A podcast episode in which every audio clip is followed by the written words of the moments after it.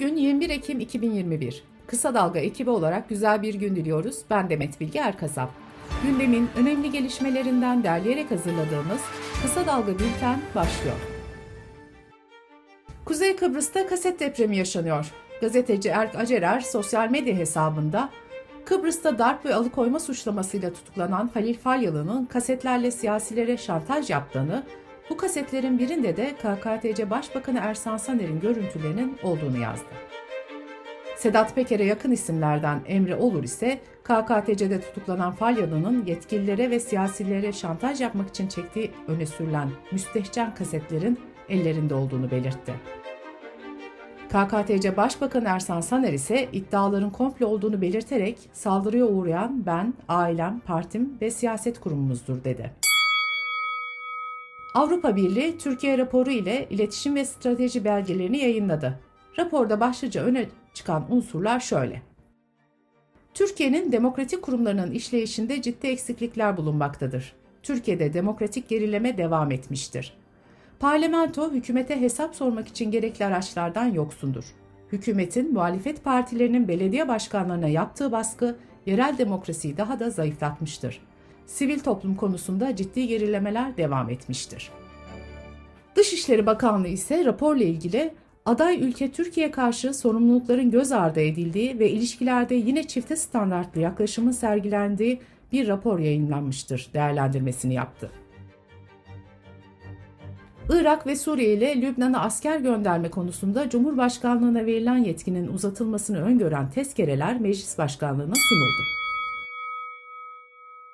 İyi Parti Genel Başkanı Meral Akşener, dün CHP Genel Başkanı Kemal Kılıçdaroğlu'nu ziyaret etti. Görüşmenin ardından iki lider açıklama yaptı. Akşener, iyileştirilmiş, güçlendirilmiş parlamenter sisteme dair çalışmalarını ilettiklerini söyledi.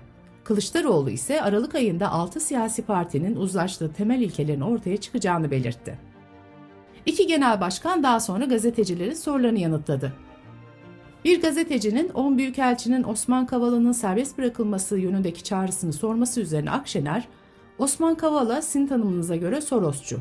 Soros ile masaya oturan kim? Ben ve Kılıçdaroğlu değil. Bütün bunların önüne geçecek tek yol hukukun işletilmesidir dedi. Kılıçdaroğlu ise Türkiye Avrupa İnsan Hakları Mahkemesi kararlarına uyacağının sözünü verdi. Bunun için de anayasa değişikliği gerçekleştirdi. İmza attığınız bir sözleşmenin gereğini yapmıyorsanız itibar kaybeden Türkiye olur yanıtını verdi. Meclise gelen tezkerelerle ilgili de Akşener eleştirilerimiz baki kalma kaydıyla evet oyu vereceğimizi buradan ifade etmek isterim derken Kılıçdaroğlu da yetkili organlarımızla görüşüp kararımızı parlamentoda ifade edeceğiz diye konuştu.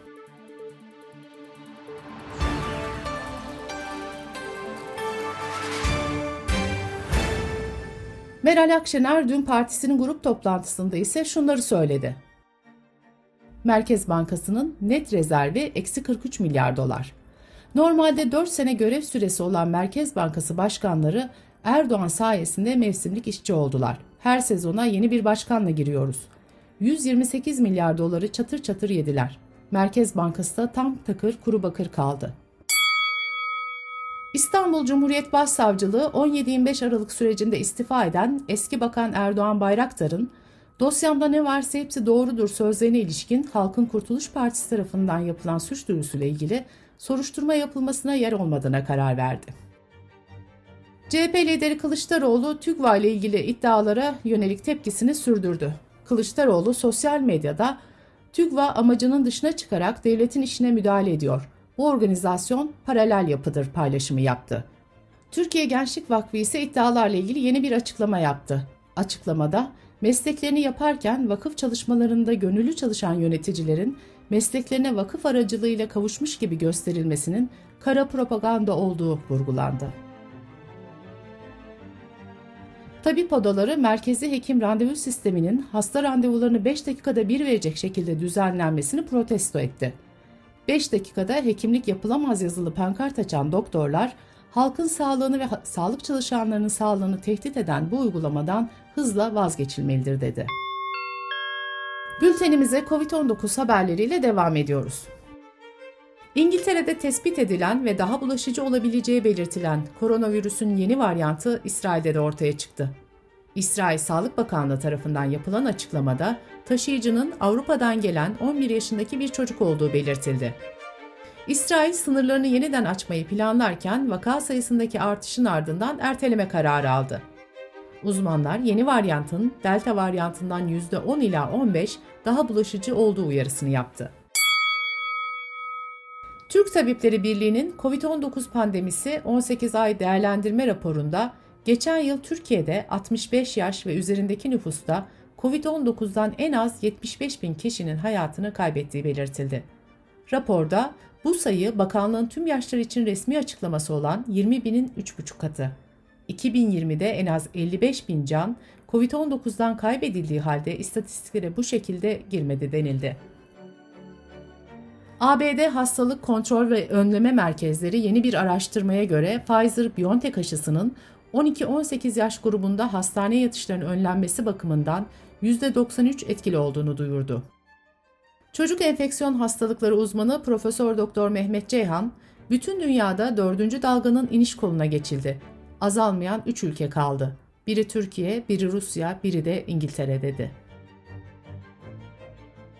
Brezilya'da COVID-19 salgını ile mücadele ilişkin kongrede yürütülen soruşturma tamamlandı. Soruşturmayı yürüten senatör, hükümetin hatalarının binlerce kişinin ölümüne yol açtığını belirtti. Soruşturma sonucunda devlet başkanı Bolsonaro'nun cinayet dahil bir dizi suçtan yargılanması talep edildi.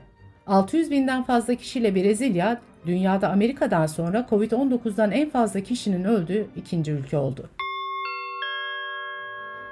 Sırada ekonomi haberleri var. Yükselen akaryakıt fiyatları Türkiye'de gıdadan perakendeye her alanda girdi maliyetlerini etkiliyor. Birleşmiş Markalar Derneği Başkanı Sinan Öncel, çok kısa bir süre içerisinde tüketicilerin en az %30'luk yeni bir zamla karşılaşacağını söyledi.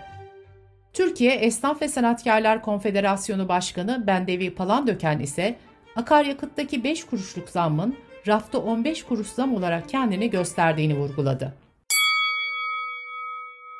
Sayıştay'ın devlet yolluk ve tanıtım giderlerini incelediği raporunda seyahatler için verilen yolluk ücretinin bir yılda 2,5 milyar lira olduğu belirtildi.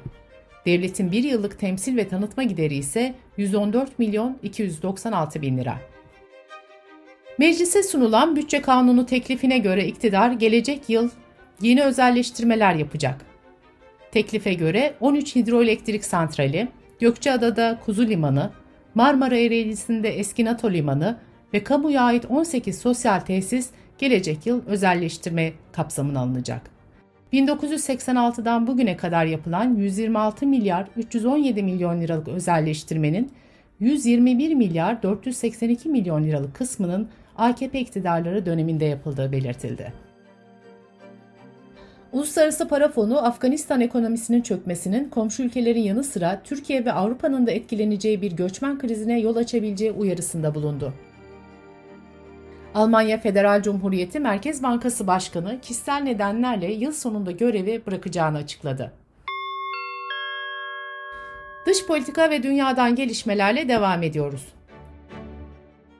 Suriye'nin başkenti Şam'da bir askeri otobüste meydana gelen patlamada 14 asker hayatını kaybetti. İnsan Hakları İzleme Örgütü, Suriye geri dönüş için güvenli değil tespitine yer verdiği raporunda ülkelerine dönen Suriyelilerin ağır insan hakları ihlalleriyle karşı karşıya kaldıkları uyarısında bulundu.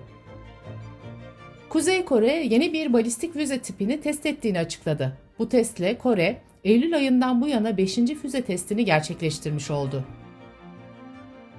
Almanya'da iki eski asker terör örgütü kurmaya teşebbüs suçlamasıyla gözaltına alındı. Şüpheliler Yemen Savaşı için paramiliter birlik oluşturmak, Suudi Arabistan'dan mali kaynak sağlamaya çalışmakla suçlanıyor.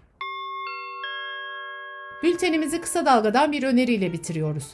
Gazeteci Ersan Atar, IŞİD içinde kod adları çocukların isimleriyle şekillenen kadınların IŞİD kamplarındaki yaşamlarını ve faaliyetlerini anlatıyor. Kısa Dalga.net adresimizden ve podcast platformlarından dinleyebilirsiniz. Gözünüz kulağınız bizde olsun. Kısa Dalga Medya.